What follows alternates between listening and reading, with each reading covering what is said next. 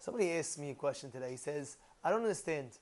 Rivka, she's walking uh, by the, the Avodah Zarah, kicks, she's walking by the right, Midrash, it kicks, and she couldn't bear the pain. The pain was so unbearable. The pain was so unbearable. So he says, what did she do? She goes to Shem Ve'evid. Shem Ve'evid, what do they tell him? Oh, they tell her, you know, you're having shte goyim bebitnich. You're having two kids. One this, one like that. Once she heard that, she was uh, she was calm. She understood now. It was still painful, but, but I understand what calmed her down. At the end of the day, what, what does that help? She still has that pain. You, you hear the question, Zuki? You hear the, she still has that pain, yes or no? All of a sudden, what is that? Oh, so i tell you, like this. When a person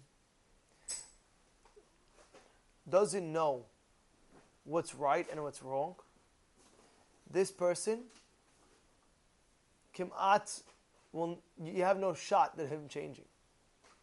If you don't know what you're doing is wrong, then you think you're doing right.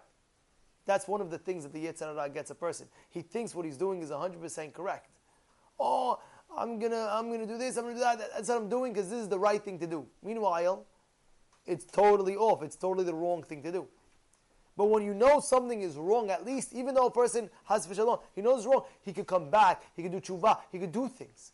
So that's exactly what happened with Yitzhak and Esav. She said, Oh my goodness, if I have one boy in my stomach, one kid in my stomach, so he doesn't know the difference between right and wrong. So his whole life, he'll be doing the wrong things, not even knowing to come back to do the good. One kid doesn't know. Oh, by the by the avodah zarah he hits. By the bemidrash he hits. I mean, doesn't know the difference between right and wrong. Oh my goodness, he always think what he's doing wrong is right, and what he's doing right is wrong. Doesn't make sense. But now that she had two children, she understood now. Oh, one child knows what's right, one child knows wrong. At least the person could, could have a change in his life.